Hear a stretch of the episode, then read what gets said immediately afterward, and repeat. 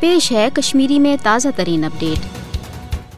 مودی حکومت چھ فوجی طاقت ست بھارتی بدنام زمان تحقیقاتی ایجنسین تشرن ہز تحریک آزادی دبان باپت استعمال کران۔ یہ وجہ زی مقبوض جوم تو مجھ بھارتی قبض فوج قتل و غارتگری، لوٹ مار تو مابقی پر تشدد کاروائن ست این آئی اے تو ایس آئی اے طرف کال پگہ لکن ہند گھرن پہ چھاپ کاروائی ذریعہ خوف و حراس ماحول پید کرنے سلسلہ بدستور جاری۔ بھارت قبض فوج یہ کریک ڈاؤن تو گر گر تلاشی دوران بے گناہ لکن دگمار نشانہ بنانے ست لکن ہندس مالو جائیداد شدید نقصان واتنوان تتہ بھارتی تحقیقاتی ایجنسی این آئی اے تو ایس آئی اے قشرن آزادی پسند سیاسی رہنمان، صحافین، انسانی حقن ہز بحالی باپت کام کرن والن سان عام قشرن تین ابزن الزامات تحت گرفتار کرت ذہنی تو جسمانی عزت نشانہ بناوان۔ مقبوض جوم تو کشیر مز ایس آئی اے والن ہند طرف مختلف علاقن مز حریت پسند سرکرد قشرن ہند گھرن پہ صدروار چھاپ کاروائن ہند مدعا تو مقصد خوف و حراس ماحول پید کرت قشر مقبوض جوم تو کشیر مز جاری تحریک آزادی حوالہ عملی کردار ادا کرنے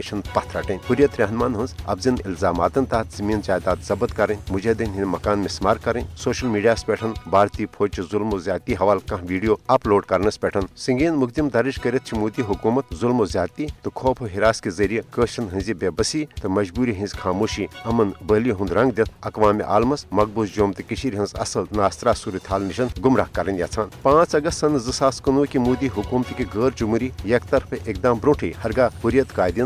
ساس بد آزادی پسند سیاسی ورکر گوڑے گرفتار کر دور دراز جیلن تو عقوبت خان مز قید کرنے آئی، مگر ام باوجود قشر حریت پسند عوامن یم انمان 5 اگست پتہ نافذ بھارتی سامراجی نظام عملی طور قبول کرنے نش انکار کور۔ تم کن مودی حکومت بد حوثی ہز شکار سپس مز۔ یہ وجہ زی ون مودی حکومت N I A S I اے بھارتی تحقیقاتی ایجنسین ہند ذریعہ قشرن انتقامی کاروائی ہند نشانہ بناوان۔ انسانی حقوقن ہزن عالمی تنظیمن پزِ مقبوض جوم تو کشیر مز ایس آئی اے تو این آئی اے ہش بھارتی تحقیقاتی ایجنسین ہزن انتقامی کاروائن روٹ کرنے حوالہ پھل پور پن مؤثر تو عملی کردار ادا کرن۔